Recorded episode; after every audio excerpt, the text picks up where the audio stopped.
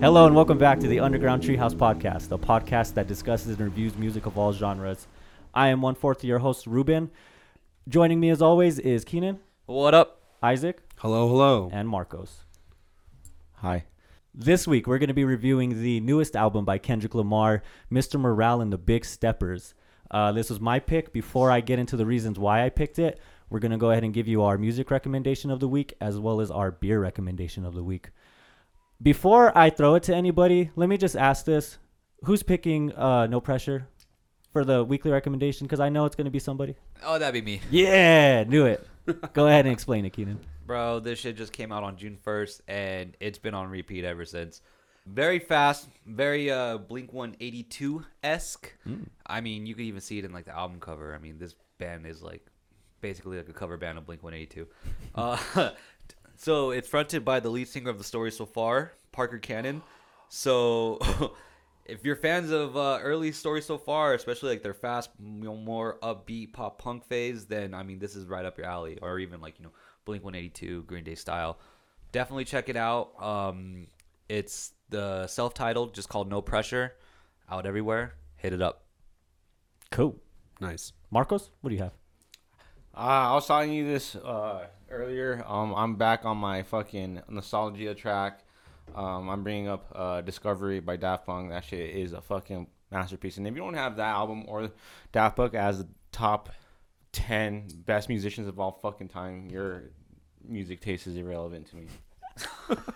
Damn. Dude, Damn, come on, top Daft- 10 all time. Daft Punk is Daft Punk? 100%. Daft Punk? Ooh, 100%. I can agree with that. 100%. Mm. They've been doing shit since like the 70s, 80s. Bro, the 90s. No, it's like, I swear to God, it's 80s. I swear to God, it's 80s. They started off the 80s. Like, at least Jamie, 83. pull this shit up. Where's our young you Jamie got the at? computer, fam. People beep beep. beep. Let's do this. Let's do this. Hacking Analyzing, into the mainframe. analyzing. Yeah, analyze the code name or no, uh, the spy kids like glasses. Oh, yeah. Where he enhances like, Enhance. Yeah. active from 93 but they started the career off in the 80s So in '87, fun fact, I think it's either the, I think it's a guitarist from the band Phoenix. Um, they're actually related to the members of Daft Punk, and growing up, they played The in people a from band Phoenix? Called, yeah, so the the guitarist from Phoenix. really It's either the guitarist or the bassist. I don't remember. Um, yeah it says right here um Boom! They started a band called Darlin, and they were like, uh, I don't Like, know, Oh like, My Darlin'? like garage rock, like punkish sounding, and then um, they just kind of like broke off into their own thing. So the other two went and started Daft Punk, and the other one went and started Phoenix.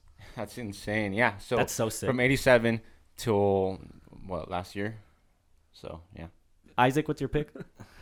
Okay, so not to get too ahead of ourselves, because I know we're going to be talking about this man a lot, but there's a little artist named Sam Dew on this Mr. Morale album that fucking kills it. I liked him on this album so much that I went and checked him his solo stuff out. He has a song called NTWFL Now That We Found Love. He samples that song. And yeah, that shit is fucking hard. Uh, very chill, just you know, relaxing music. If you've listened to him on this Kendrick album, you'll you'll know exactly what to expect. Uh, yeah, very soulful, very uh, heavy bass. Love that shit. Give it a listen. Back when Wale released the album The Gifted, Sam Dew featured on Wale's Love Hate thing off of The Gifted. And that, I guess it didn't really propel his career because he was already kind of steady at that point. And I mean, it's not like his career really took off, but that really put him more in like a mainstream That- spotlight. that's not the that's not the album that's like that like is Seinfeld themed right No, that's the album about nothing. the, the album about nothing Yeah, that's The whole Gifted stuff. That's came hard. out. Yeah, it's That's dope. hard. He he has that album, and then he has another mixtape, the mixtape about nothing. That's all about Seinfeld. It has, It- a, it- it has a lot of references about Seinfeld. Yeah. like the like the beginning of tracks have like you know Butting Dialogue. like that type no shit. they have like dialogue from Seinfeld and stuff Oh. like. Yeah, they have dialogue samples, and Jerry Seinfeld is on the album about nothing. They got a Jerry feature. It's a low Multiple. Key, it's a, Oh my god! It's a low key, low key, extremely underrated album from Wale. Like that uh, there's a lot like a lot of tracks that I go that have in my playlist and I go back to a lot off the album. Album is really good. My recommendation of the week is gonna be from the homie Wyatt. Keenan, I know you know Wyatt from skateboarding. My boy. He's also a great friend friend of the podcast. He has a band, local band by the name of Taillight Serenade, and they just dropped their first single, Crop Circles. Um, they're dope. They're they're like an indie rock. Uh, to me, very reminiscent of like a Silver Sun Pickups. Oh, let's Um, go. I Yeah, love they're they're Silver great, Pickups. great local talent. They're new. They're going to be dropping an EP soon. Um, as soon as they get a release date, I'll have that posted. You know, they're a band that definitely deserves praise and flowers and attention. So, Crop Circles, you can find it on everything: Spotify, Apple, YouTube. Check them out. It's definitely worth your wait, worth your while. Yep. Shout out Wyatt. That's Shout good out Wyatt. gas. Shout That's out Wyatt. gas. Shout out Wyatt. He's a great out Wyatt. He's a great dude. All right. The beer recommendation of the week is going to be brought to us by the very friendly and very great people at Bow and Arrow Brewing. This one is going to be their Desert Desert Rambler beer. It's a German style Hefeweizen wheat ale. Very light, very smooth, only 5.2%, real easy to drink. Um, like it has a very interesting aftertaste of like grapefruit or something. It, it, it has a really unique taste to it. Um, but I mean, other than that, it's just a great standard Hefeweizen. It's definitely worth checking out. Not only this beer, but please check out Bow and Arrow. You know, Most definite. yeah, they're a great brewery. They have great space, very friendly. They've been nothing but kind every time we've went. So, Bow and Arrow, but specifically the Desert Rambler. Cheers, Cheers. boys. All right, Mr. Morale, Mr. Morale, and the Big Steppers.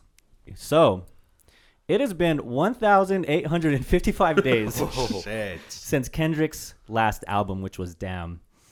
Um, the reason why I picked this is one because it's Kendrick, you know, one of the biggest artists on the planet. You know, what probably already one of the best hip hop artists ever. But going back through his discography, he seems to have touched everything that a hip hop artist can. He's covered just about every sound. He's covered just about every topic. Um, you know, everything from real hard trap beats to real smooth, soulful, jazzy beats. Um, everything from the gang life to issues that the black community faces. Um, everything from like you know personal addictions. He's really done it all as an artist. Um, so a, another big reason why I picked this was because I was very interested to see in what direction he was going to go in. Like I said, he seems to have already touched everything as a hip hop artist. It almost seemed like there was really nothing else for him to do. You know, it seemed like to me at least he's already kind of conquered hip hop. You know, so I mean, before the album dropped, we got the Heart Part Five, but that was really our only indication of what the sound was going to be. You know, we're everybody was essentially going into this album, you know, completely blind. You know, there was no singles or anything like that. Um, so with all that being said, I want to ask you guys: Did you guys have any expectations as far as themes or sound going into this album? Yeah, I was gonna expect it to fucking uh have some um whack ass fucking production beats wise. Why? Um, I forgot what album was it. I think it was To Pimp a Butterfly. I did not like the the production off the album. Damn was okay, but um, I like those trap the trap uh beats a lot more like off Good Kid, Mad City. So I was expecting a really big political message, Mhm. and you know, uh, just you know, So you're expecting something similar. You're you're expecting like to pimp a butterfly part two, essentially. Um, production wise, yeah. And I too was also expecting a lot of like political content, which um I do think we get in this uh, in this album. But um overall, I don't really listen to this man a lot, so the only album I could say I listened from beginning to end was Damn, and so I was expecting like those you know, those heavy beats, the you know the lyrical content, which again I still think we got. But other than that reference, that's all I really have to go off of, and um overall, I think he kind of delivered what I was expecting. So pretty much with me, this is my first Kendrick project. Crazy. Never listened to this man ever. I've heard. Not even singles. I've listened to. Um, what's the one? Yeah, yeah, yeah, Um, Oh Max- man, down. yeah, Mad yeah. City, right? Mad City. Mad City. City. Yeah. I've heard Mad City and my dick is big as the Eiffel Tower, whatever. Oh, so I can fuck the well, um, for 22 hours or whatever he says. ba- uh, backseat freestyle. Yeah, backseat freestyle. Those are baby. the only two songs that I've ever listened from Kendrick, and So listening to this, or you know, my expectations, quote unquote, I didn't have any. I was just excited to hear something that was supposed to blow me away because I've heard nothing but great things from this man. So I was expecting great things from this man. But that was pretty much it. I, I, I wasn't really, I didn't know what it was going to sound like. I didn't know what he was going to talk about. I, I didn't even know what he, I- mean, I figured he wasn't going to rap how he rapped in fucking, you know, you know, fucking eight, nine years ago, 10 years ago, you know? So I don't know. I, I was, I didn't really have any expectations other than that it was gonna be good and gonna be you know some top shelf shit. Mm-hmm. And I mean, spoiler, I think he kind of delivered on that. You know, for the most part, I would say. You have to tell. You have to say that this album's amazing because his crowd will come kill you. His fan base will come kill you. All of us. Well, you know what's surprising All is of us. yeah, us three first, and then everybody else after. They'll come But- after us, bro. They're- You, you know what's crazy is I've actually been seeing like a lot of mixed or negative reviews about this. Yeah, Pitchfork gave it like a seven and a half. Yeah, Pitchfork gave it a seven, and then just the standard fans like us. You know, there's been a lot of a, a lot of the uh, reception was pretty lukewarm. I, I was actually really surprised by that. You know, cons- So okay, so since you have listened to Kendrick a lot in the past and you are more familiar with his work, um, would you say that the fans are kind of off basis? Do you think it's a fair criticism? I mean, obviously, uh, an opinion's an opinion, but do you feel like those opinions are way off basis, pretty close to home, somewhere in the middle? What do you think?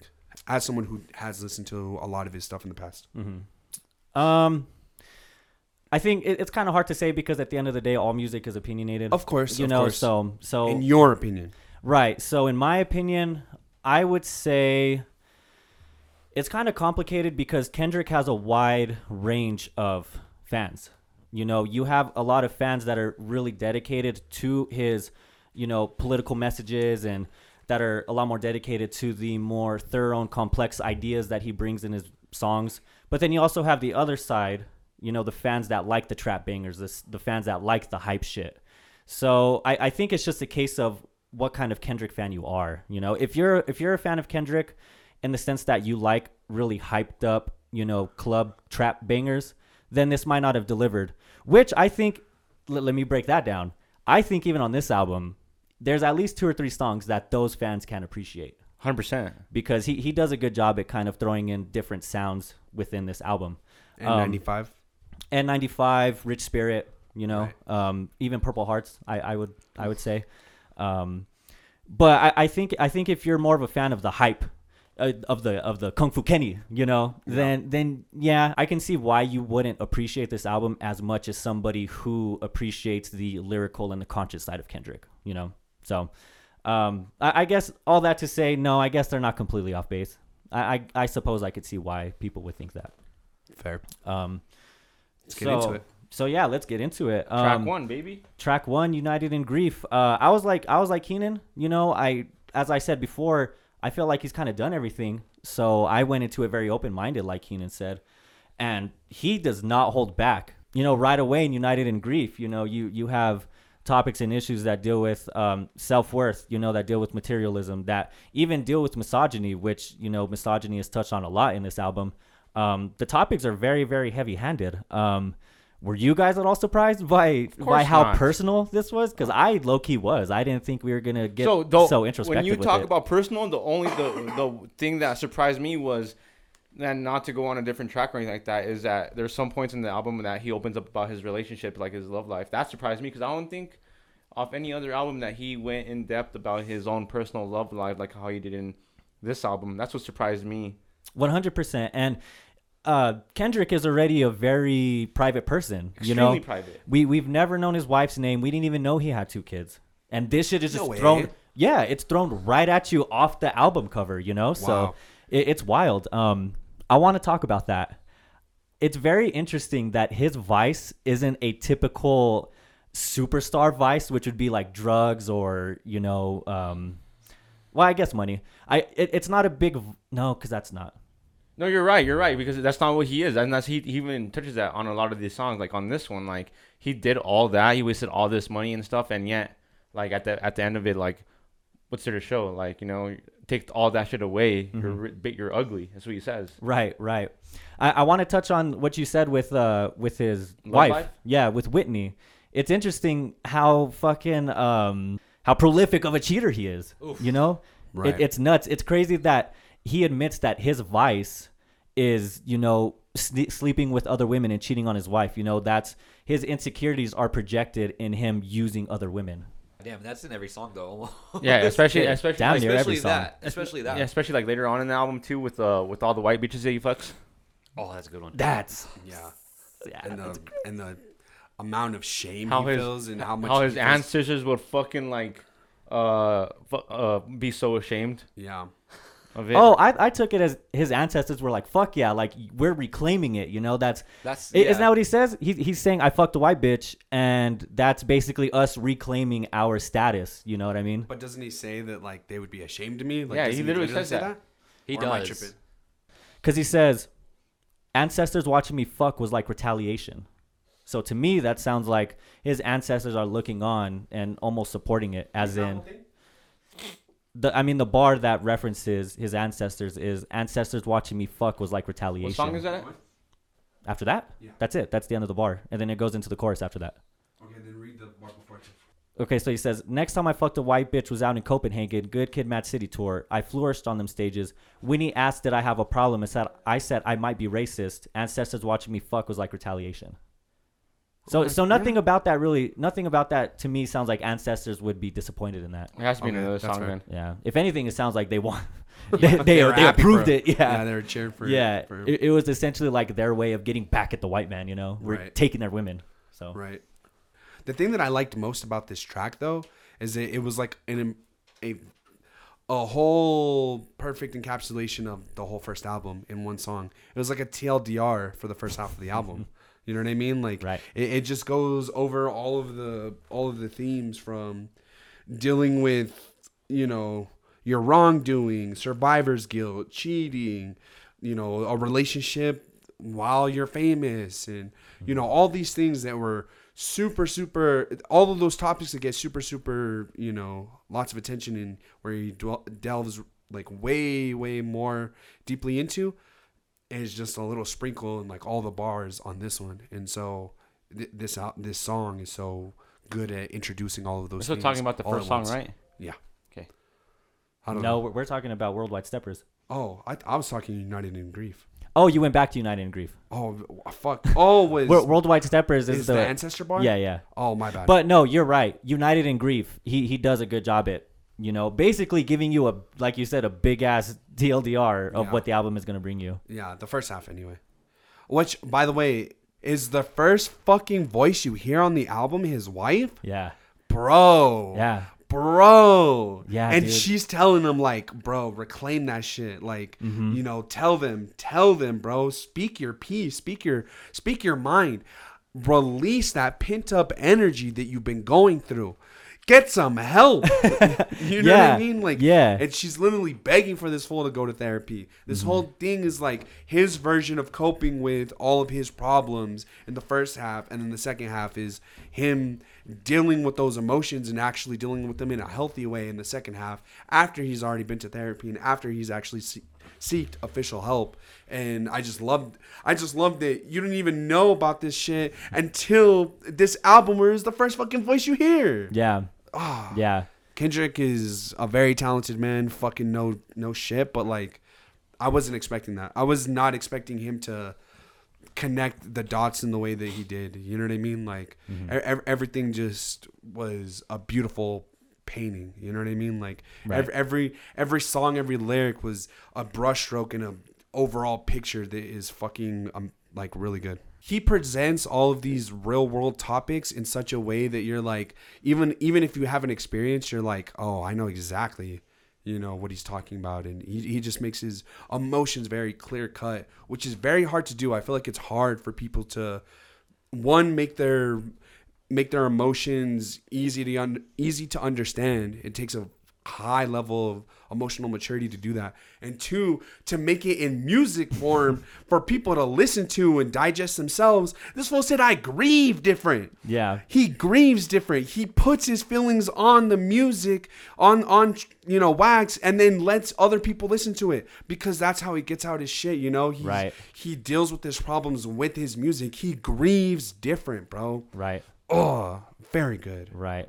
I, I know I, I was saying earlier that the reviews are kind of mixed, but the people who love this album are, you know, essentially thanking Kendrick for making this. You know, it, it to a lot of people, this was a very cathartic album, and I mean, even to me, in some ways, it was very cathartic. You know, it was, it was very, it was very, um, it, it was very interesting to hear some of these issues pulled out. You know, and uh, it almost makes you feel seen in a way. You know, like Right.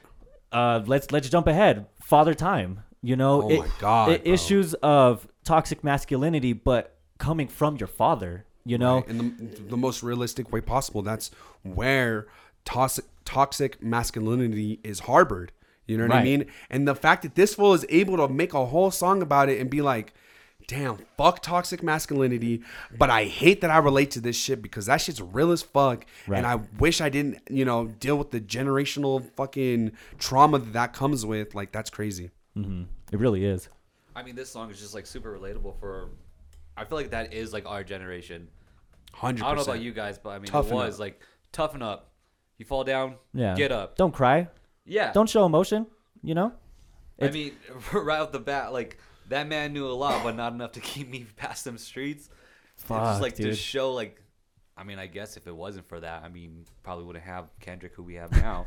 it's so it's like, True, true. but it just it sucks because like this song is very relatable, Mm-hmm. and you know, fuck toxic masculinity, but For real. it it just sucks because even like we still live with that that moral, I guess. Because I mean, I still kind of live by it. Mm-hmm. I mean, personally, like I don't push it onto people, but like within myself, that's how I am. It's like, all right, fall, get back up. You have no one to like. It's Blame. like it's just all you. Yeah. yeah, and so like it just sucks because it's just been built into us and just like drilled into us mm-hmm. that like I still live by it today. Yeah. Right. Which is what he does too. Like he says, it just sucks because he he just the only way he could let it out is just like to rap it out. Mm-hmm. And so, fuck this song. Fuck But- this song because it's too real. Fuck it's too real. real. 'cause You it's hear it, you're too like- real. You gotta, you gotta give, you gotta give uh Sampa his fucking credit too. He fucking killed it. Oh, he had a great hook. he had Yeah. a fucking amazing hook. He had, he had a man. great hook. I, I, I like his little play on words with uh, bottled up, no chaser, neat. Oh Oh, yeah. Uh, yeah. oh, dude, it, it's such. It's it's not really that deep, but No, it's it- not it's deep, but nice. it's It's, cool. clean. It's yeah. clean. Yeah. it's cool. It's cool. Also, or go ahead. No, you're good. You're good. Good. I just want to shout out this one lyric that I fucking loved. His mama died. I asked him why he's going to back to work so soon. His first reply was, "Son, that's life. The bills ain't got no silver spoon." That's what I have right here too. I fucking love that lyric, and it's so relatable to me because I've literally had family members die, and I was just like fucking uh, raised to just like it happens. just go back to to work. suck it up and You got bills to pay. yep. Well, Yeah. shit. If we quoted, then what about the Mama said that boy is exhausted. He said, "Go fuck yourself. If he give up now, that's gonna cost his life. A bitch. You could be a bitch or step out the margin. I got up quick. Oh, Jesus. Dude, Fuck. it's crazy. It- That's- it's it's yeah. nuts. And then I love that he he's giving these really extreme examples of the toxic masculinity and these extreme examples of like bottling up your true emotions Right. just to end the song with grown men out here with daddy issues let's give the women a break let's work on ourselves it ends on such a positive note you know it's it, he, he makes he makes a lot of character development within the album but to, to have that character development just within the song is gorgeous Right. Right. gorgeous. Uh, That's a uh, great to, point. to add on to a verse, one verse that I thought was funny was when he brought up Kanye and Drake. When Kanye got back with Drake, I was slightly Oh. confused. Guess I'm not as mature as I think. I got some healing to do. You know what Yeah. I? Yeah. Like, What what is that? Yeah. What what's that all about? So when Drake and Kanye like squashed their beef, like they're both mature enough to like squash it. Like you know, it was hurting other people. And Kendrick, I don't know, like just using that as an example, like you know, why the fuck are these motherfuckers squashing their beef? Yeah. But you gotta understand that you- that beef can't go on forever, and like someone's gonna get killed, like uh, Gucci and Jeezy. You know, you gotta squash it sometime, and he's not as mature as he thought.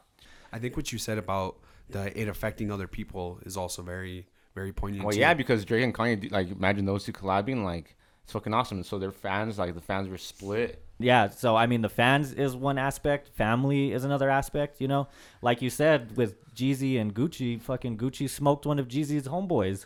Yeah, so like it, it's it gonna it could, it could get people to can point. die out of shit like that. You know, so um, yeah, you you have to really be mature, especially within the within the genre of hip hop where it's real machista. You know what I mean? It's real like, no, Ooh, fuck that. You know, Big time. I gotta put on this fucking. I gotta put on this persona. I gotta be hard. You know, so yeah, like I mean, like Kendrick says, you know, you gotta you gotta learn to grow up and be like, this beef is not worth it. It's not worth putting on the show. Right. Which I think ties in again to another big theme on this album, which is, you know, masking your true identity in materialism and and oh, masking oh, big and time. you know big time. Shout out N95. and 95. It's another one. Take that shit off. Oh, you yeah. ugly as fuck without it. You know? yeah, Mass fishing. yeah. You're you're defining your whole persona Oh, dude, around I love that he. re- materialistic. I love that he. Yeah, exactly. I was about to go into that. I love that he refers to, or he has a lot of analogies and examples that of like designer clothes, bags, and chains and stuff like that. Regarding that, take that shit off. You're ugly as fuck. Mhm. Like so, these days, bro. Like there's people that will flex all their designer shit and Oh, think yeah. they're the hardest fucking shit, but take that shit all off. What do you have?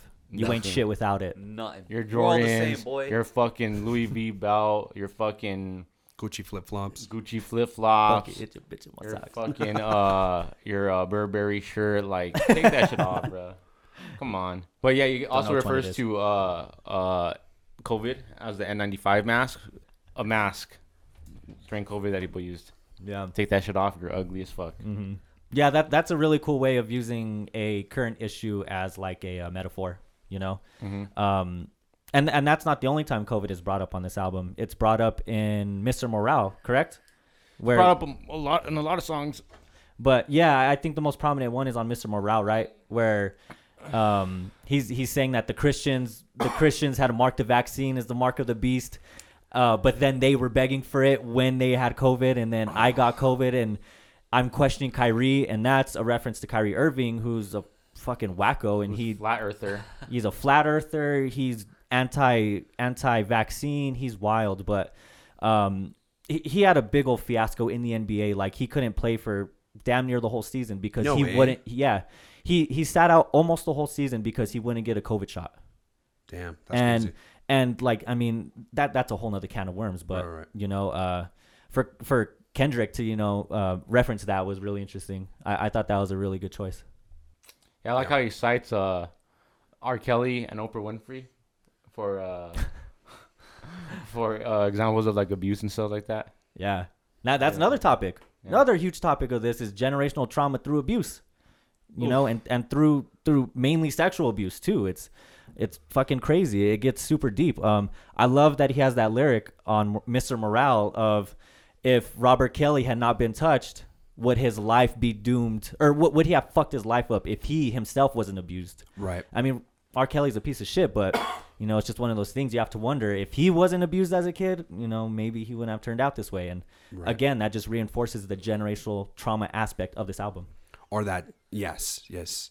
Or that song where he references like all your favorite rappers were also abused and they hide that shit up with their chains and tattoos or whatever he Oh, says. yeah. Like, like that's so fucking poignant because that makes so much sense because hip hop is such a bravado, you know, like you said, machismo, fucking tough guy, you know, thing that.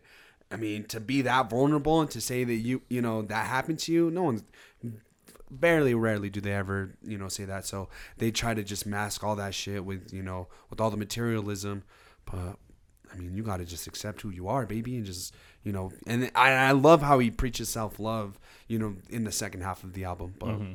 what were you gonna say Yo, you gotta hide that trauma though with that materialism though. You gotta Yeah. buy the big stuff. Yeah. Hide Like- that trauma. But I mean, but speaking of generation, hide that shit Hide it. fucking pussy Yeah. no, bottle it up. Be a man. Oh shit! Rub some dirt on it. no, I mean, but speaking of generational, you know, trauma, I mean, he literally talks about his mom being abused young in Mr. Oh, Morale, right? It's mm-hmm. Mr. Morale. Or Mother I Sober. And, Mother, and- I yeah, he says it in both. well no because he starts off with one he gives that little bar where he, where he like Morale. yeah, and it like you're like damn, like my mom got like fucked up, just all like the rest of the women in my community, whatever. Yeah, my and mother the- abused young, like all of the mothers back where we from. Yeah, and then the second ver- the second the song after that, Mother I wh- sober. oh, and he, he just lets the floodgates Yeah. go. Mother cried, put her, they hands on her. It was family ties. Man, Yeah. it's crazy, and that's actually kind of clever. It's it's a little bit of a shout out to Family Ties Yeah, with him and Baby Keem. That, that was pretty cool. Um, but fuck, dude, yeah, it's it's uh, it, it's wild, and it, it's crazy that you know w- within the second verse of Mother I Sober, he's talking about how I, I guess his family members and more so his mom had accused Kendrick's family member of touching Kendrick. And despite him being like, no, he never touched me, his mother's own trauma was still pushed onto him despite him never ever feeling that, you know? But I almost kind of liked what he said about like, like mom, like why did you keep you know pressing me? And it was like, because that shit happened to me, dog, and I'm making sure if that shit happened to you, I'm gonna take care of you. And even though yes, you're right, like it was, she did overstep her boundaries, and and it made him feel so like terrible about it that he had to keep saying no. But like. Maybe this is my toxic masculinity showing. Like, fuck yeah. But, like, I love that she was, like, so down for him to be like, nah, you better not fucking be lying about that shit. Like, It's not Baby like, that they're accusing of, right? No. I hope not. Oh no. Oh my God. I thought he said uncle, or, or No. did it say cousin? He says family ties. They accused my cousin. Did he touch you, Kendrick? Never lied, but no one believed me when I said he didn't. Well, wow, to be imagine fa- if it was Baby King. Allah, oh, baby, Ke- isn't baby Keem like literally like way younger? He's than- young, right? He's like way Yeah, that's younger true. than Yeah. Kendrick. He's all like Imagine- a little baby and shit. I mean, Yeah. I mean, we never know. I mean, Trying to doesn't catch matter a how old you are. Out the womb, bro. That, Oh my god. so bringing that up, I he I, I forget which song it is, but he has the bars where, um, watching my watching my cousin's mama strung out on coke or on crack or On something like that, and then watching watching my cousin make a meal. yeah. Or Did you say my cousin or her, her baby? Or yeah, yeah, he says her baby, Yeah, her baby. Her baby make a milk. Oh, shit was hard. Shout out, baby Keem. This generational trauma just Yeah, stacks. go, oh. ba- go, going, going back to that generational trauma, the follow up lyric, like later on, is like, I asked my mom why she didn't believe me when I told her no. I never knew she was violated in Chicago. I'm sympathetic. Told me that she feared it happened to me for my protection. Thought it never happened. She wouldn't agree. Yeah, it's Yeah, fucking so- crazy. Now, we need to talk about the elephant in the room here. What, the transgender? Oh. So my God. no, no, What? we'll- no, we'll get to How is that?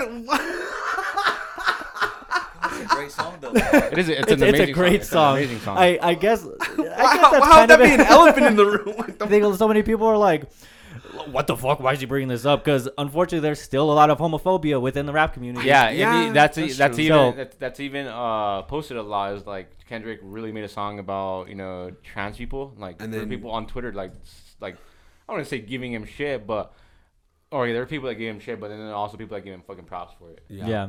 Okay. But no, it's it. not Auntie Diaries. But I want to get to that because that's a very good point. That- That's one thing that I had that you know we didn't cover yet, so that's why I wanted to call it out. Okay, cool. Now, the reason why I say the biggest elephant in the room, Say it. since we're on the topic of sexual abuse and sexual trauma, why the fuck is Kodak on this? Oh, Oh. Kodak, Wait, you guys didn't know Kodak- that's what he was referring yeah, to? Yeah, did you guys know about this? Kodak literally pled, pled guilty. guilty. to sexually assaulting a woman in a hotel. yeah, this And- was like two years ago or like a year ago. Yeah, and I for didn't think about that though. Yeah, yeah. It, it's it's weird that he's using this album as like a therapy session, and he's he's basically saying, "Oh, I'm I'm moving on. I'm I'm breaking these curses. I'm not affiliating myself with this."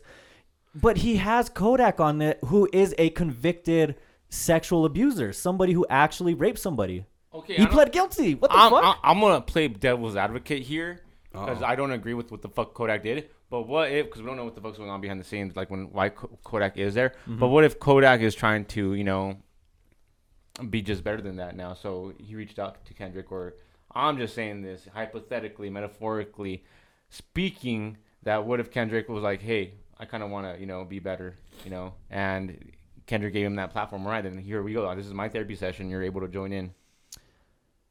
Um, I, I would agree with you. I could see that take. I could see that. That's what I'm saying. I'm playing devil's advocate. I'm, I'm not necessarily agreeing with my own point, okay. but I'm just saying like, Right. I could see that take, No. but I don't. I don't think. because Ken- Kendrick was Because out of everyone, out of everyone, why fucking Kodak? why Kodak? Even without the fucking allegations, bro. Just him. You Just just don't him. like Kodak Famo. He's I alright. got a goofy ass fool on here. Why the fuck is he on this That album? motherfucker looks like a Simpsons character. Well, so I, I agree with your point. I like like Keenan. I, I get why somebody would maybe play devil's advocate with that, or why they would maybe think that way. But his two features on this have nothing. They don't talk about this type of trauma. They don't talk about him trying to reform. It's literally him- Himself. He talks It's all about himself. like, yes. in a very like rapper way. You know what I mean? He's just like, I made it out the mud, and you know, trying to tell his own story. And it's like, bro, speak about something that actually fucking mattered. Speak about, you know, I'm not saying you know, spill the beans about your whole trial or whatever, but I am saying take some fucking responsibility for what you did, bro. Own up to it like a man. Kendrick. This is a Kendrick album where he's owning up to his shit like a man. His this whole album is Kendrick the man, bro.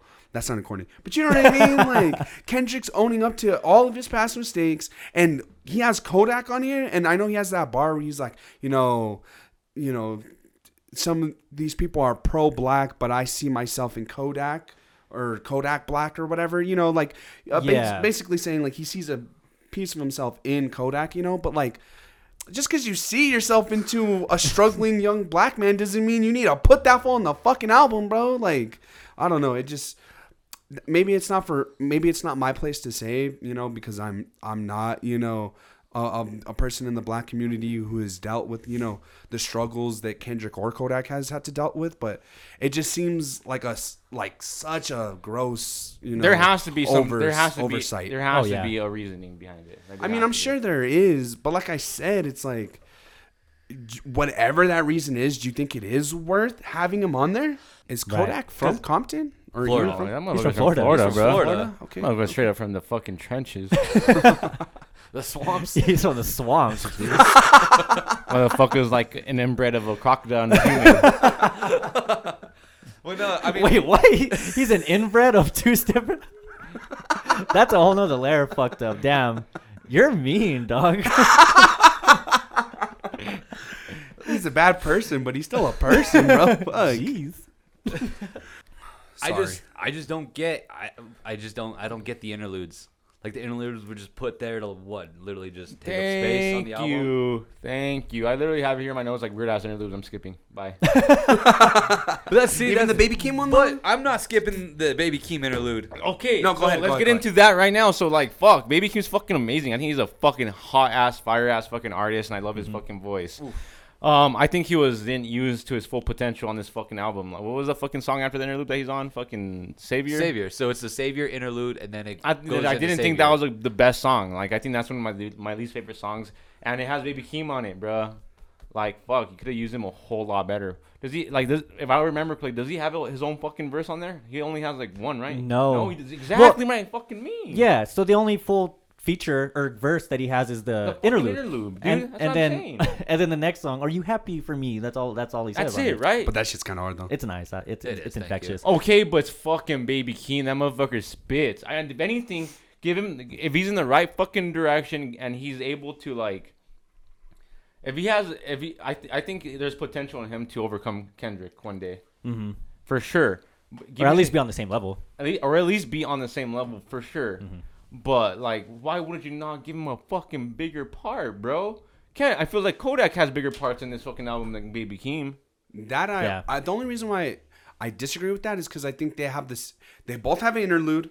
They both are sprinkled throughout like the verses, and then they both talk in intros and outros of songs. No, I think I So think what's the I think difference? I think Kendrick has like two verses, right? On the beginning of the fucking, Kodak? Yeah, Kodak. Sorry, what did I say? Kendrick. Kendrick has uh, at least one verse. On the album. I think Kodak has I think one, if not two, verses in the beginning of the of the album. I I I completely remember correctly. I completely agree with you as far as the interludes go. I think uh, uh w- what's the point of having the Baby Keem interlude and the Kodak interlude? They they're essentially the same damn thing. True. Just different perspective. You know, from different you should have. artists. You should have. Yeah. I I you should- guess, you, but you should have kept the fucking uh keep the fucking Kodak Black interlude, and then give fucking uh, d- get rid of the interlude with Baby Keem, Uh-huh. and then fucking give that motherfucker a whole ass fucking song. Cause I was expecting the song with Baby Baby Keem to get carried by Baby Keem. Like that would have been fine. That would have been perfect. Okay. Kendrick, you did really good. Like on all the fucking other tracks, at least give this one to fucking Baby Keem and let him carry it. So I, I mean, now that we're on the uh, topic of features, Beth Gibbons of motherfucking Portishead. God damn. I don't think. Let me let me tell you guys, whoever's Okay. listening Go ahead. in the Oh, room too, if you don't know, this is a legendary feature. Yes. Portishead, Yes. probably the best fucking trip hop group ever, and who are very like notorious for just releasing little snippets here and there. You know, they don't have a big discography. You got a feature from the lead singer. Bro. And she's not used a lot. She has a cute little Yeah. hook, but just the fact that she's on this album is mind blowing to me. It's like it's like it's like Dorian Electra and recruiting Rebecca, Black. Iconic. iconic. Bro. when worlds collide. that one might be better actually. Now that you say it, but like, it, I, this is a this is a collab I would have never in a million years thought would happen. and don't forget about another fucking awesome legendary feature off that. Ghostface. Ghostface. is nice. Ghostface. My boy, On bro. Purple My boo, my boo, my boo, and my boy. And my boo and my boy. yeah, Summer fucking- Walker, bro. The fucking machete slaughter. Oh, summer Walker. It ain't real love if you ain't eating my ass. oh, I literally have that written down in my notes. Oh my god. Funny. That's why I think Purple Hearts is about fucking lean. I think it's about taking. Explain this. So Purple Hearts is what? It's it's a purple medal that you get for your uh for the highest honor that you get in the United States military. Right. I don't know about highest No, honor. it's- it's, not it's- the highest Is honor. it the It- Medal it's of a- Honor? Medal of Honor is the highest, or I don't know what the highest is. I think it is. Purple Heart is if you get hurt in action. Okay. Ah.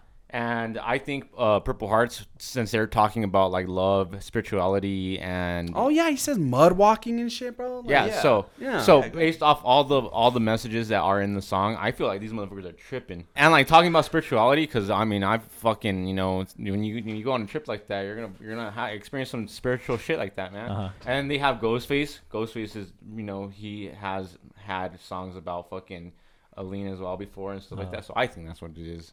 That's a that's an interesting take. I didn't I didn't think But about yeah, that. I mean, literally, he says, you know, tiptoeing and I'm mud walking, and then rolling sevens. I ain't ready for no coffin. I know y'all love it when the drugs talking, but shut the go, fuck see? up When you love hear talking. talking. Mud walking. Coffin. Yeah, you silly goose. If God be the source, then I am the plug talking. Oh, that's a sick verse too. Yeah, Damn. that's what I think it's about. So when Ghostface is talking about God, is God lean?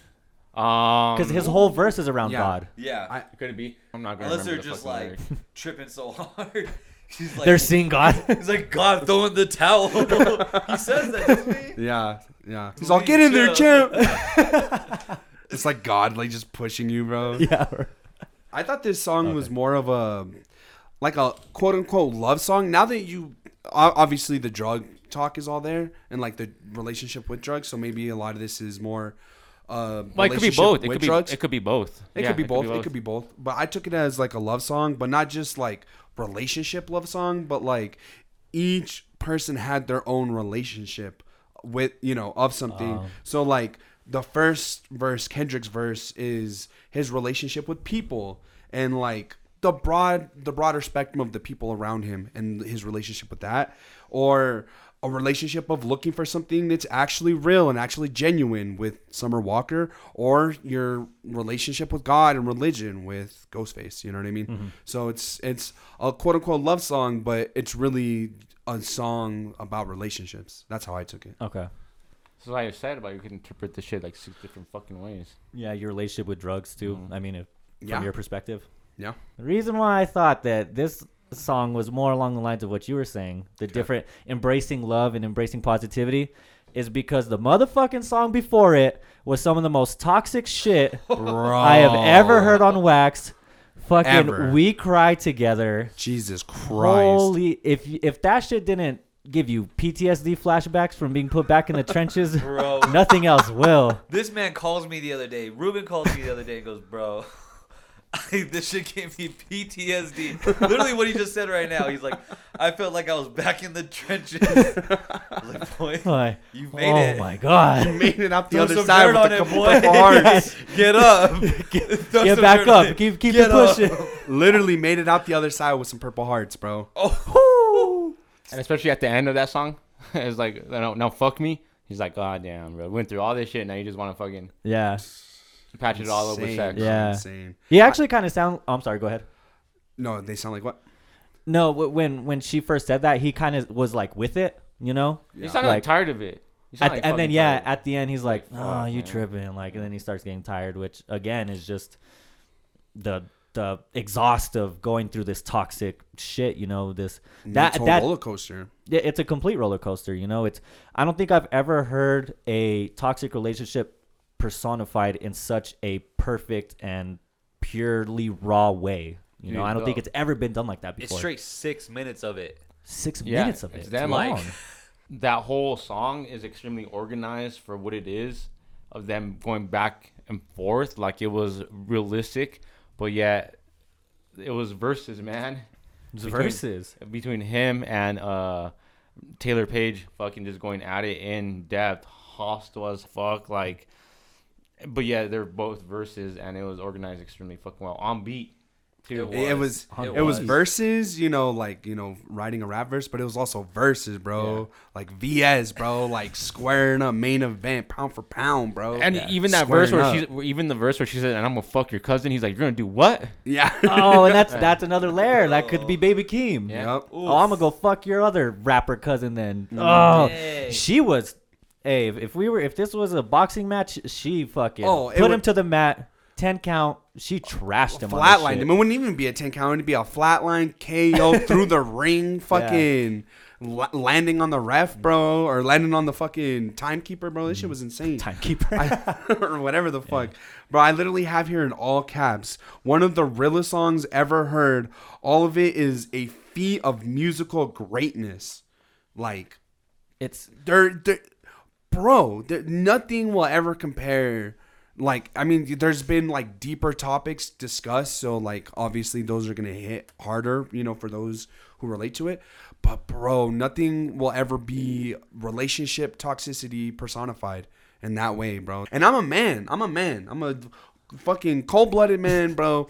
But damn, that man got cooked, bro. she fucking cooked his ass, bro. trashed him, Bro, it wasn't even close. He's man, you emotional ass bitch. You probably on your period, whatever. Boy, if you don't get like, and she just roasted his ass, Kentucky fried, bro. God, And it's funny too because you can tell when he's like lost because she's just going off on him and he's just like nitpicking at the little things. And he's like, "Yeah, but you was still sucking this dick." Yeah. Yeah. Like she went off on him, and that's the only thing he grabbed from Yeah. it. Yeah. It's like, bro, which is so realistic too. Your girl, It will go- is. It, it no is. because that's all you fucking need is uh, is i still hit though undefeated baby This is why you getting cooked though, boy. Low-key. and yeah, and then she's like, think you winning, but you losing, Yeah. son. i still hit though she said, "Okay, sick. We'll watch this." Yeah. I'm going after your cousin. but i still hit though Oh man, the Undefeated. greatest comeback on Twitter I've ever seen, bro. but i Seriously, still though. hit though it, it was it, a genius, a genius idea to get an actress for this and not another rapper. Not to say another rapper wouldn't have been good, but to have a you know fully qualified actress who is able to channel those inner emotions, like the what?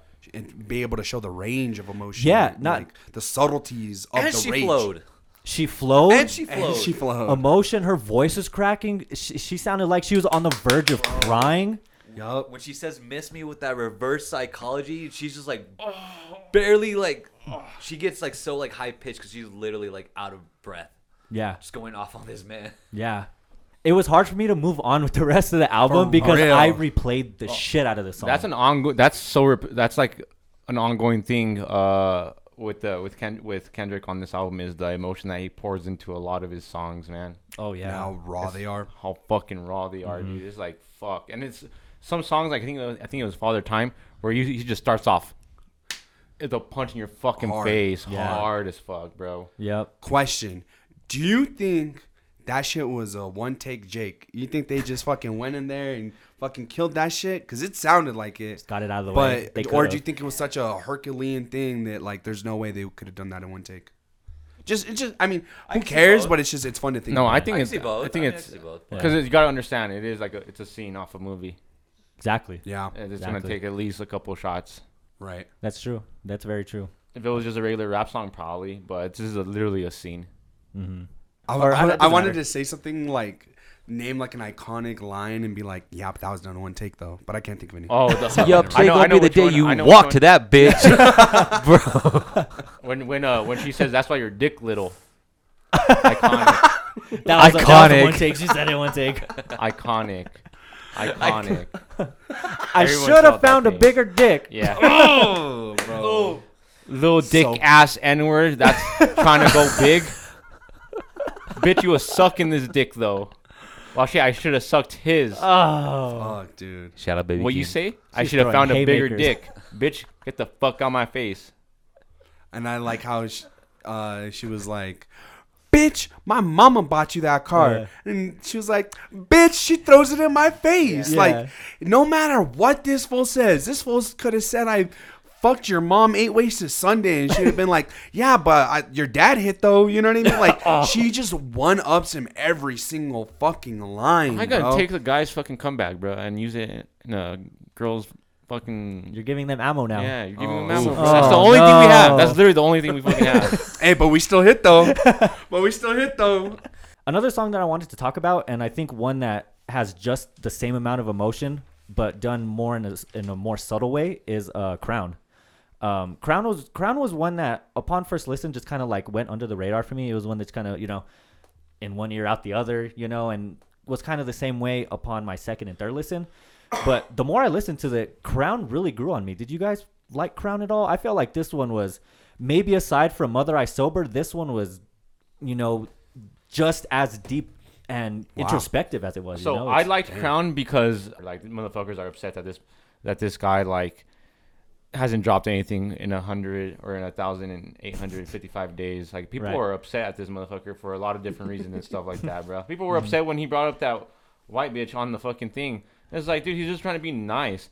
I would understand why people are upset. But he's just he's just like, dude, just trying to be, interact with his audience and stuff. So no matter what the fuck he does, people are gonna get upset about it. You know, even if he's taking his sweet ass time because he just doesn't come out with nothing that's like no um no uh uh what's it called? fucking half ass album, bro. He's gonna take it he takes years to come up with an album, bro. Writer's block, boy. He talks about it. Yeah, and obviously Oh, that. and what does he say? He's like, I had writer's block for this for such a long time, but now I spoke to God, and this is what you're hearing. He's Yeah, speaking he's through speaking me. through So, me. in, in Worldwide Steppers, says writer writer's block for two years. Nothing moved me. Ask God to speak through me. That's what you hear now. The voice of yours truly. Yeah, so Fuck. So there's so much variables that happen, you know, for him to take so long to come up with an album, and then his fan base is fucking insane because they they give him shit for it. Yeah, no, that's I mean that's literally what it is. I really like the message, even though this song it it's not skippable, uh, but I did just kind of like it wasn't a top track for me, but I did like the message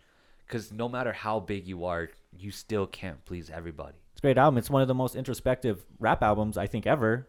And people were like, "No, this ain't the Kendrick I want." You know, well, you can't please everybody. You know, Yeah. it is Yep. what it is. I'm gonna spoiler. That's how he wraps it all up Yeah. at the end with Mir. Well, I'm I choose me. I'm gonna do what I want to do. You know, I'm, I'm not gonna I'm not gonna subject myself in, um, you know, put myself in a box for the sake of other people. Right.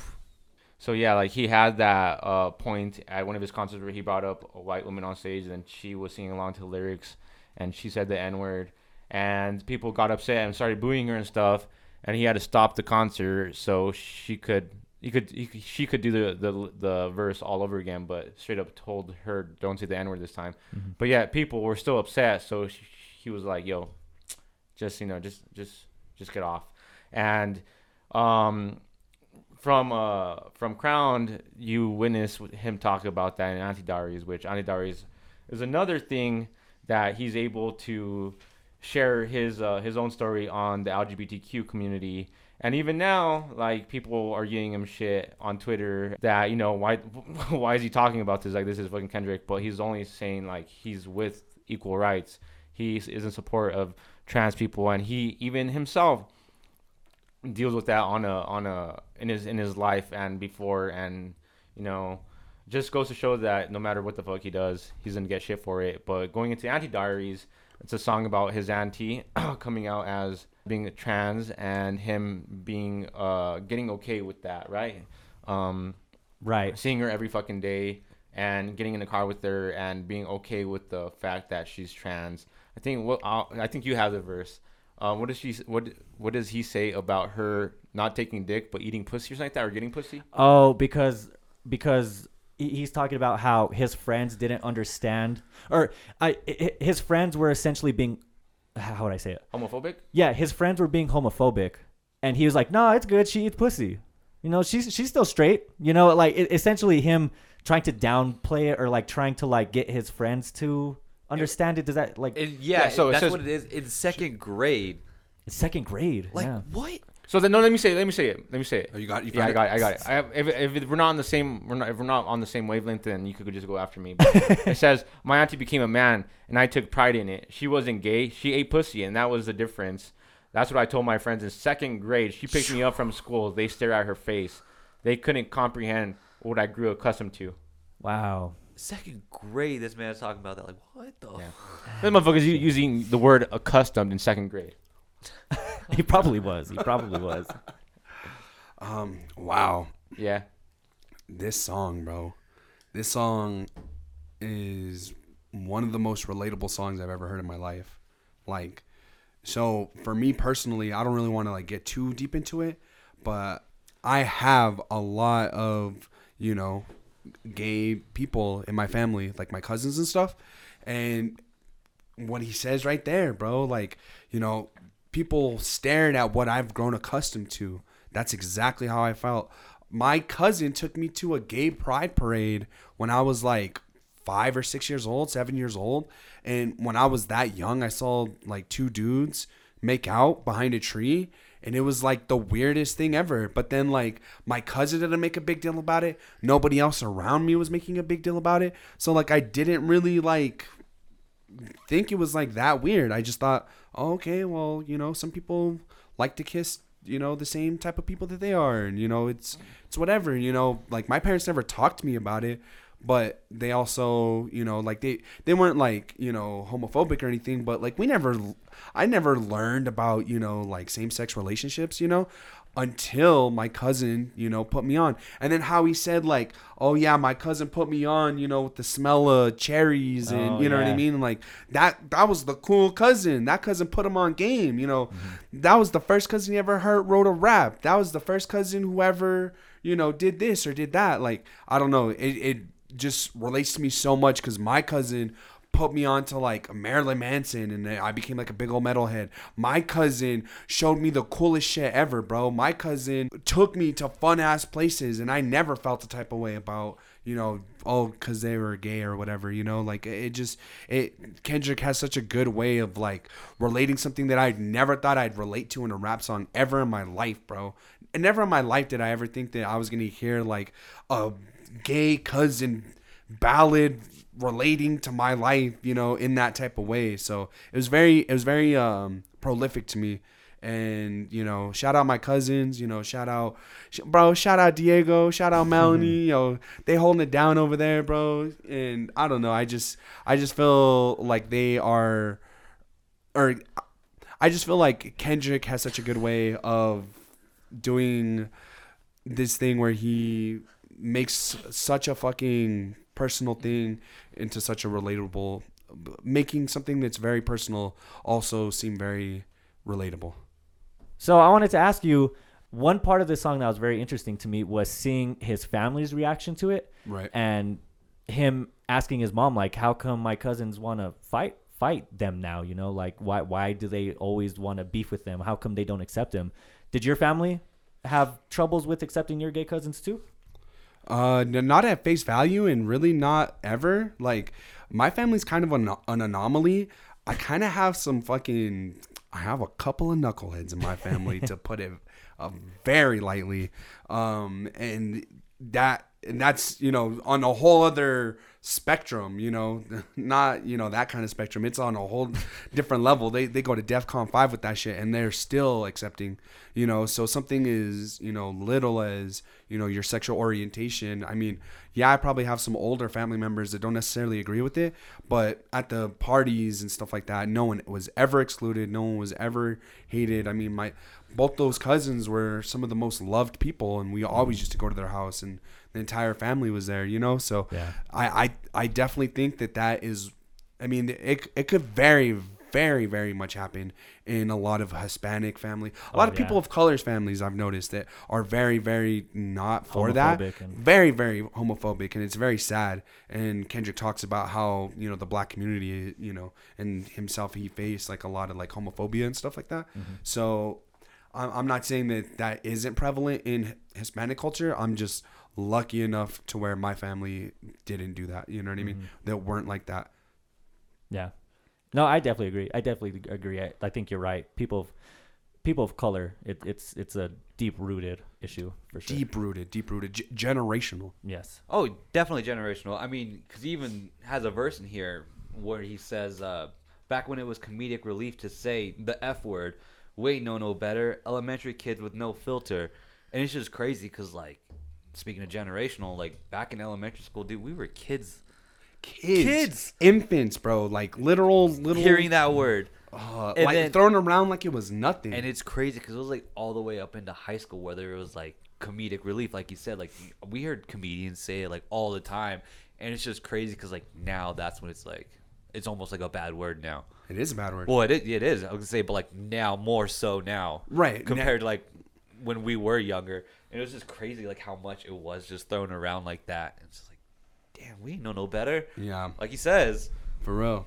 Yeah, and that yeah. and that like anytime I've ever you know used the word you know when I was still ignorant, like I wouldn't even think about it like in that sort of way because of my cousins. You know what I mean? Like Right. if I ever called someone that, like I was calling it, oh, you little knucklehead, you little f word, you know. Yeah. But like in actuality, that's such a deeply disrespectful and harmful word, you know. But even my cousin giving me that perspective of like they're just like us, you know, and and we're you know everyone's cool. Like even that, like it even changed the word for me, you know, which it's not my word to use, but you get what I'm saying. Like like I didn't even use that word in in the context of which it was like supposed to be an insult. I used it, you know, in my own little way. You know what I mean? Which I shouldn't have been using it at all. But like you said, it's an ignorance thing, and it's and it's just like uh how society has changed. You know what I mean? Oh, mean? yeah. And then what did he say? Like, oh, and then my Marianne now didn't really Oh, laugh yeah. at those jokes back then. You know what I mean? So then Like, I had to be cautious of what I said around them. yeah, Yeah. bro, that's insane. Although, what do you guys think about Kendrick dead naming uh his cousin? Do you think it's a real name? I guess you it could it's be. like, oh, oh, you really like it like it could just be you know a uh, a, a place filler, a place filler. Yeah. that Yeah. It, Marianne isn't their actual name. or, or but I'm saying like saying the the other name, their dead name, like Oh. like when someone transitions from you know because obviously my cousins were gay, they weren't trans, Mm-hmm. so that's like you know different. But like you know when someone you know pre-transition, post-transition, Yeah. you know, I'm sure, Oh, okay. I'm sure Name he before got it's called a dead permission. name. I'm sure he got permission I would imagine because so. Yeah. I mean it's or already not permission. Do you think it? Do you think it's real name or do you think it's a placeholder name? It's Oh. placeholder. I think it's placeholder. Yeah, I think they only use real names if it's like a diss or something like that, or they intentionally do it. Just did So then, silly- Well, I so mean, then he it's just- not disrespectful that he dead named then. I mean he just called out his auntie straight up, so that's why I'm like, I don't see why not. yeah. Okay. And That's then I, fair. I would I was just imagine like curious. It's just more real, and he is he's not holding back this far. That's fair. Yeah, So that's that's true. very why- fair. Yeah, that's He very literally Why fair. hold said back the- now? But at the same time, if it is the real name, I think he would have obviously went and grabbed permission just because Yeah. it is such a tou- like touchy su- um, subject. Um, but yeah, I mean he's been real this far into the album. Why not? That's fair. So going off of the original connection that Marcos had made with the uh, white girl saying the N word, and then the ending of this song saying, "Well, the white girl said the N word, you know, but you're saying the F word." I just might be stupid. I for some reason it's just not clicking. That ending part is is Kendrick basically saying we can all say the F word and and normalize it as long as somebody of a different race can race can say the N word. What what what's the, I think that you guys are this supposed to making you guys up? are making it more complicated than what it is. Is like if you're not gonna if you're gonna get offended about saying the N word, which you know people black people get upset that you say it, and trans people get upset because you say the F word. Why are you so okay with people saying the F word? And he said it three times. Like are you gonna are you gonna get mad at me because I said it? Like you're getting mad that this white girl said the N word, and you're not. I- Oh, I'm- but you're fine with saying the F word. Yeah. So it's essentially? either all okay or none of it's okay. And there's trans Right. and there's trans people, even gay people, that get offended when you say the F word. That's very true 100%. because I did see a lot of people from the LGBTQ community hearing this song and being like, "Okay, I get what you're doing, but, But the you F didn't- word isn't your word to use. You're not a part of our culture. you didn't like, need to who are make the you? point. Yeah, imagine a white guy being like, "Oh, N-word, N-word, N-word. I said it all the time. People would be like, "Why did you have So to say you- that?" yeah. So So you can't choose sides. You have to either be okay. Well, n- let's not use the F word because it offends a type of community, and we're not going to use the N word, or we're going to let everyone use the N word, and we're going to let everyone use the F word, Right. no matter what. That's, Yeah. it's, Fun- it's that's that it's that black and white, Mhm. and he's making that point is like you can't be contradictory and pick and choose who gets to use what. It's like it's not it's not going to work out for anyone. okay, Funny enough, he doesn't say the N word for the rest of the album. really? Really? After this? Yeah. Wow, I didn't know that. Holy shit! So Could be me- could be a point. You Maybe- didn't say the F word either, so yeah, you know, because he was sprinkling that shit all in the first half. You know, the damn F word therapist. I'm a real man. F these F words. no, that's interesting. I didn't. I did not catch up on. I did not. I did not catch that. That's cool. Can we please talk about Savior and Worldwide Steppers? And I'm down to wrap it up. We talked about Savior. And uh, oh Worldwide yeah, we Steppers. did. Yeah, we did. Okay. And We, we talked Steppers. about Savior a little bit. And we talked about Worldwide Steppers in the beginning. Yeah, but we didn't. I, or I just want to, bro, playing Baby Because Shark with I my left. daughter, I left watching and you for guys were sharks talking about that one. outside at the Oh. same time. Why'd you bring that up when we're talking about that's it? the, I mean, that is I the should've. first song when he talks about his children. Yeah, that's literally the first thing we talked about. was his children. But, uh, it's- Well, bro, okay. So so what I'll do my is last Chris- Christmas toy drive in Compton. I was handing out Will it- eulogies. will but it- wasn't think he 'cause caught of a the body? color of the That's granite. It was crazy, because of the yeah. high blood pressure. Oh, it's fire. Okay, Will we it don't have kill- to talk about it. Let's Do you wrap think it he up. really caught a no, body? we, we should though. Kendrick? Because he said that. He said, Wait, I caught it- a what did he body. And then he said, in last Christmas, I was out in Compton handing out eulogies. Right. Because he said he But- caught a body.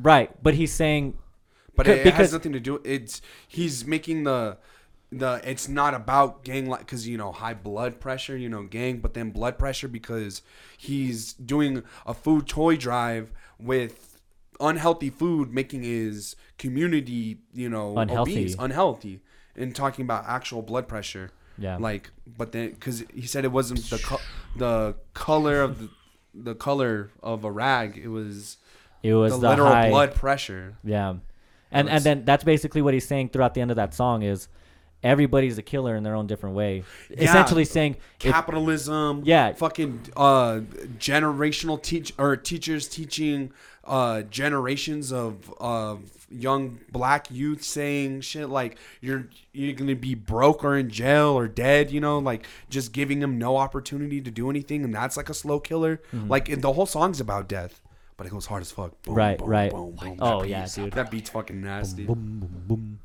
What one aspect that I thought was really interesting of of uh, this album, it's something that's touched on a little bit in Crown, but something that's a lot more prominent in Savior, is the idea that you know you're being put on this pedestal and you're essentially being seen as like a beacon of hope or like a, a teacher to the masses. Um, and I mean, in, in Crown, it, it was brought up as like, uh, well, I can't please everybody, you know.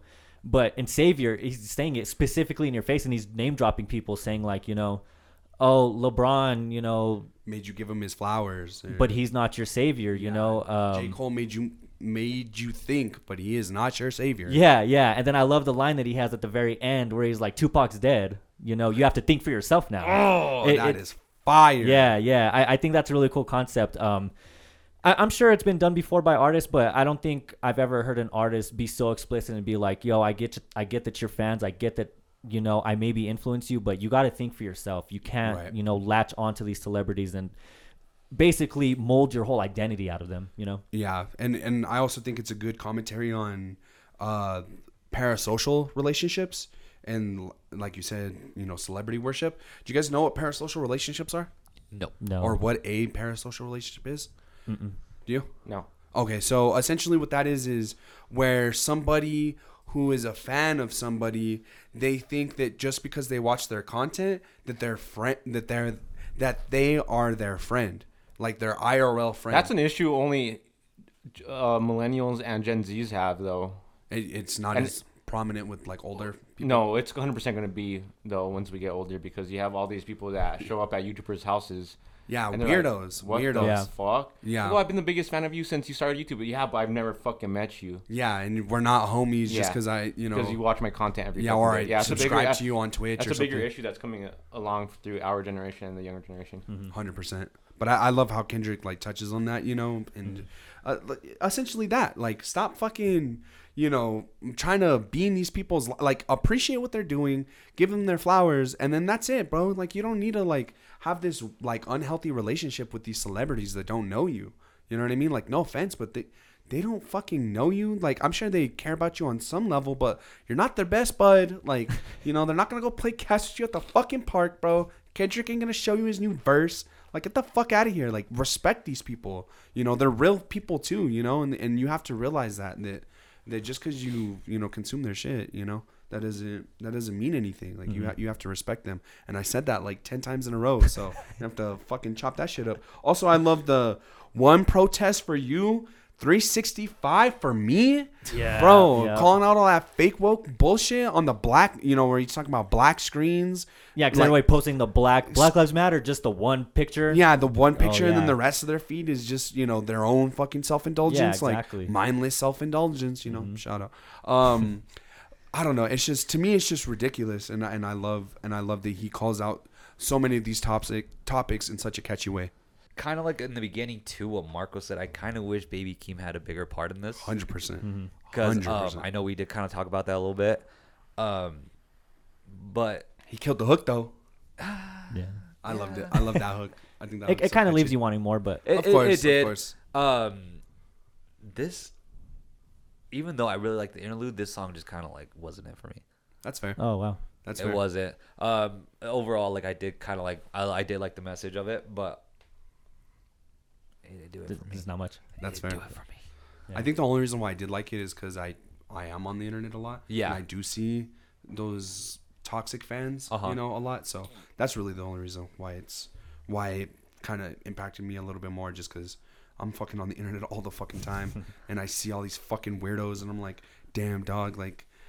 You look like a whole goofball right now. Like fucking leave these fools alone. But that's Like, crazy because they don't see it. Right. yeah, I mean, like, yeah. They don't. like they don't. said. they're- The self awareness is completely lost on them. Like they have no idea. They're like, "What do you mean? I bought all of your merch and donated a thousand dollars, and I'm fucking going broke. We're best friends. I paid your fucking rent. Like so. to get a response. yeah, That's bro. That's like- all they want. Man, Yeah. yeah. it's people are weird, man. Yeah. All right, It's a really cool topic that I'm glad somebody as big as Kendrick brought up facts. for sure. Um, two quick topics I wanted to bring up, um, and then we we can start wrapping this up. I'll I'll segue into my question with my first point is this album has a very interesting soundscape. There there's a ton of different sounds and beats that's thrown onto this. You know, he raps over a whole bunch of different shit. Yeah, Um, um, what, real quick, one of them was even sound like a fucking New York beat. Which one is that? Uh, Father Time. Father Time did. F- Father Time was actually kind of gritty, huh? It was gritty, dude. I- uh, fucking uh, we cry together. That's an Alchemist beat. Is it really? Yeah, Oh, Alchemist see, beat. So you're you hit it 100 percent on the nail. Like there's like the music diver, the sound diversity on this album is insane. It, it really is. And- insane. You know, you have real gritty, fucking like you said, New York sounding shit. Um, with um, we cry together, and then with Father Time, you have crazy ethereal sounds like with um, Purple Hearts, and then even United in Grief is um, United in Grief has like a cool, like airy kind of sound to it. Especially at the end, there's like these big sweeping synths that sound like you're flying through space and shit. You know, um, and, and then you have small piano-driven tracks like Mother I Sober. Right. Um, so that leads me into my question. Two songs that are obviously like the big uppers of this album just so happen to be two songs that I don't really fuck with, despite them being very content heavy. And that's being Rich Spirit and Silent Hill. Um, I guess my question to you guys is what did you guys think about this with the sound, but more so just as songs in general? Did you guys like these two songs at all? Silent Hill is a fucking banger. I hate Um, that song. oh. Uh, Dot and uh, Dot and Kodak both spit, and the fucking chorus is insane. Mhm. Yeah, I, I fucking like the chorus. Um, you can uh, total wise, yeah, I like I fucking love the song. I was gonna get into it more, but overall, I think it's a fucking am- amazing song. And then Mhm. what was the other one you said? Rich Spirit? Rich Spirit. Rich Spirit has like uh, it's like the bouncy like West Coast. Yeah. yeah. Um, No, I kinda- loved Rich Spirit. Oh, and I'm sorry, another one, Die Hard. I'm sorry to cut you off, oh, but Die, Hard. Die That, Hard was that's one, another a song that a lot of people hated. That's what I saw on Mhm. Reddit. A lot of people Mhm. hated that song. I'm so sorry to cut you No, off. you're fine. Um, but I'm sorry, Rich Spirit. Go ahead. No, just Rich Spirit. Rich Spirit, man. That shit. That shit's like funky, bro. Like I don't Mm-hmm. know. Like I'm not. Again, I'm not like too familiar with these like sounds, but Mm-hmm. Rich Spirit was a good, like a good ass time. Yeah. Like, Bitch, I'm this whole attractive. album is so gritty and like I mean, yeah, on the like he doesn't hold any pull any punches on this song either, but like I don't know the vibe, the energy. You know, it's very it's very fun for yeah, me. on Rich Spirit it definitely was. And Yeah. then even when you the song that you brought up right now, Die Hard, fucking smooth. It was a smooth song. Die very Hard. smooth, yeah. Yeah. Very very very smooth. So Isaac, I mean, do you just dislike all of Silent Hill, or do you just dislike the chorus like I do? Uh, I mean, it's fucked because I don't like the chorus and I don't like Kendrick's part. I mean, uh, my bad, my bad. Uh, Kodak's part. Kodak's part. So then there's like you know the one verse from Kendrick and then that's it. Like I c- I could skip this song ten times out of ten and I wouldn't miss Mm-hmm. anything. Like yeah, I mean Kendrick is cool on it, but like yeah, I Eh, that that his part in it isn't enough to keep me around Okay. because everything else around it is fucking. I don't know. I, I'm not a big fan. I, the beat is insane. The beat is sick. The beat is It sounds like a video game. yeah, it's video fucking- game soundtrack. I swear to God, it had to have been sam. They had to have sampled a video game song. I swear. Some fucking Wind Waker shit, bro. I Yeah, don't know. man. Some Hyrule Temple shit. Ooh. no, the only thing that bothered me about that song was the chorus. How did it go? How did it go? Go ahead, Ruben. May like. That's a terrible impression. That sounds. That probably That's sounds exactly so what it sounded like.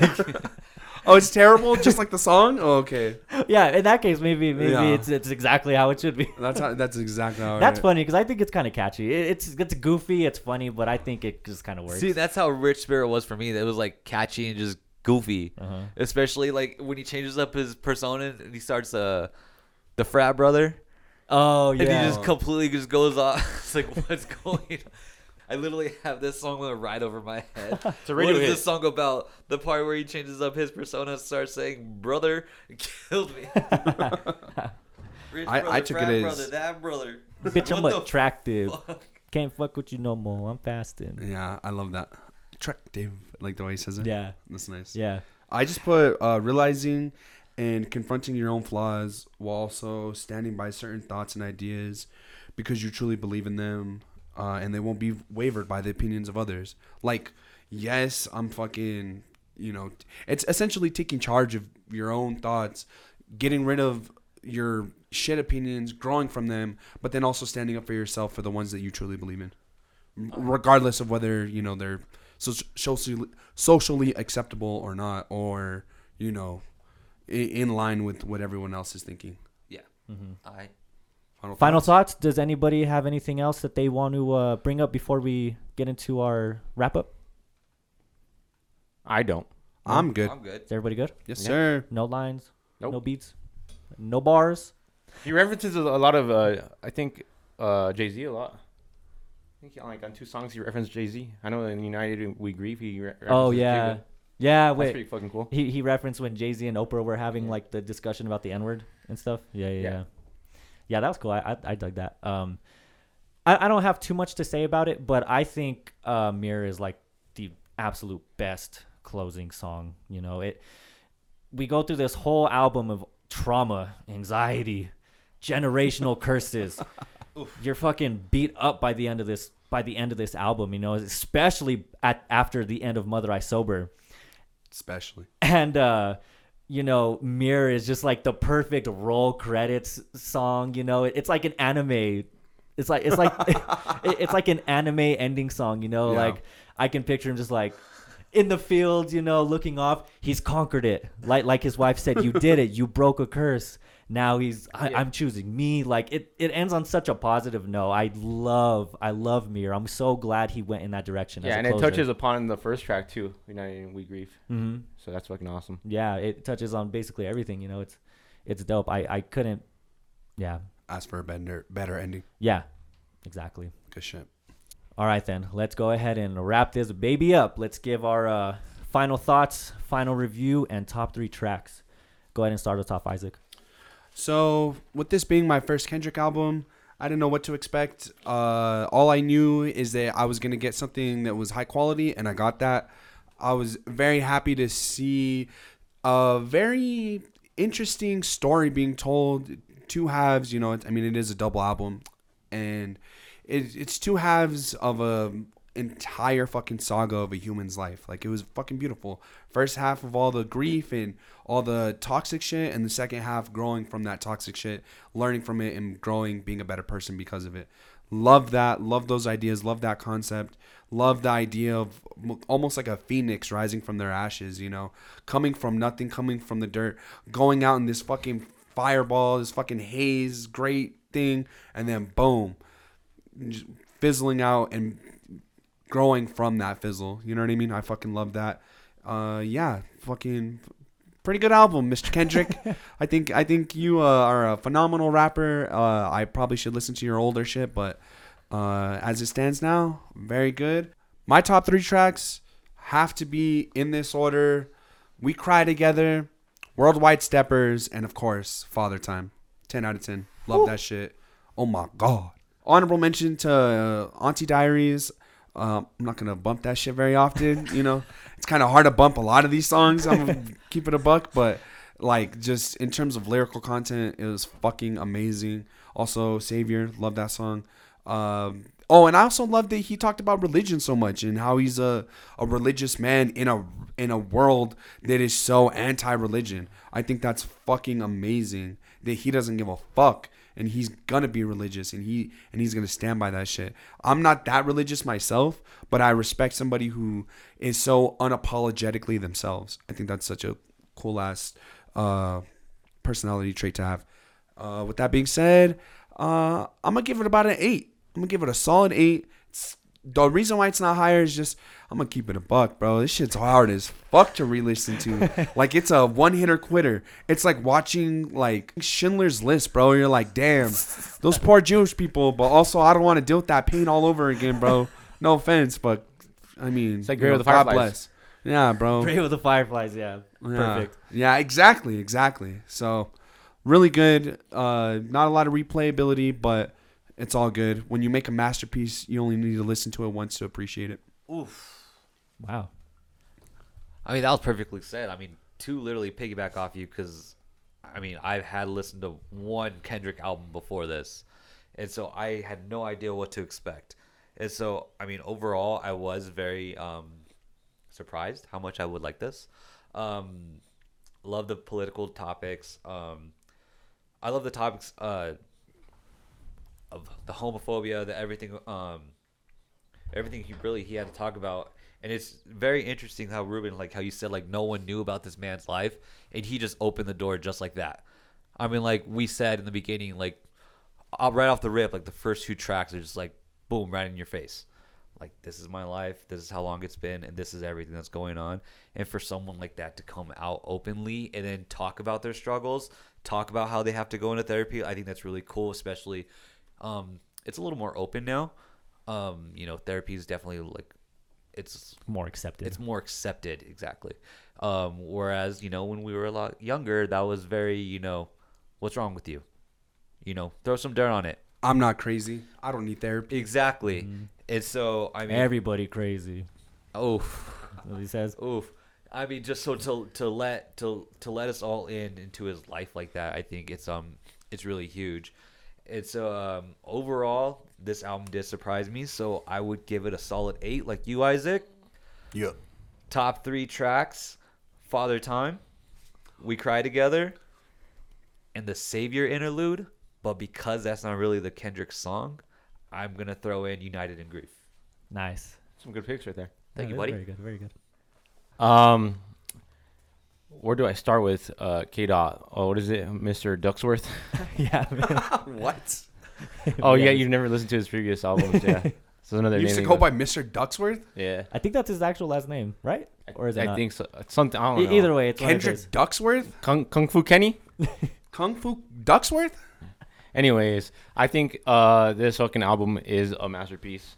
Um, from the sound engineering, the beats, the production, the lyrics, the features, um, the storytelling, the political messages that he puts out. Literally, this shit encompasses. He's killed it for his last album with TDE. Uh, It didn't surprise me to be honest. I didn't honestly. I'm not the biggest Kendrick fan, so I knew that this motherfucker was gonna come out swinging for the fences, especially on his last album. I knew. I so I didn't want to listen to it on the first fucking thing because I was gonna have to work on it. you know, you're gonna have to pay attention and listen to it and fucking literally sit there. And even if you do listen to it once, through two, three, four fucking times, you have to listen to this album twelve times, and you're gonna fucking find something new. You're gonna find it Absolutely. a new message. If you listen to the album multiple times, you're always gonna find something new that a new perspective on what the fuck he's talking about and stuff like that. So it's a pretty fucking awesome album. Kendrick fucking killed it. Gave us a whole new insight. It's a shame that a lot of people, you know, don't like it or put him at such of a high of a pedestal that no matter what the fuck he comes out with, it's not good enough. But I think it's fucking good enough. Um, I'm giving this a solid nine. Damn. Yeah, pretty fucking high. I think the only thing that Well deserved. yeah, well deserved, solid nine. I think the only thing that, um, the only reason why I wouldn't give it a ten is because it's too long. I think there's for sure at least like three tracks that could have been removed. Um, the features with Kodak Black and Baby Keem, I don't think were utilized as good as I wanted to. Uh, the replay value is there, but not as much as I would want it to be. Um, and that's because of the longevity of this of the album. I'm not gonna sit here and listen to an album an, an album that's an hour and a half uh, for a whole week straight. It's just not like it's just te- it's very tedious. Um, what's another thing I'm I knock it down for? I had it like all planned in my head, and then now that the spotlight's on me, I get all nervous. Um, I think that's it. Honestly, three favorite tracks. Um, would be Father Time would be my number one, bro. My number one fucking Father Time, hands is fucking down is my is a fucking banger. Um, one song that we didn't talk about much was "Count Me Out." Did we talk about it a lot? "Count Me Out." We didn't, huh? Oh yeah, we didn't really touch on yeah, Out. but that's one of my favorite songs. It's a fucking banger. And um, fuck, Mr. Morale, song goes hard as fuck. I'm with Keenan and Isaac on this.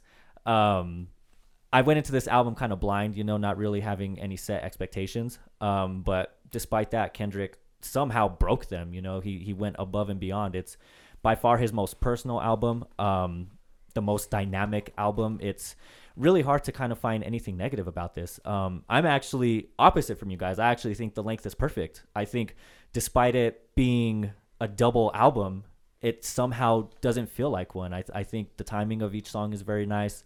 Everything flows really well.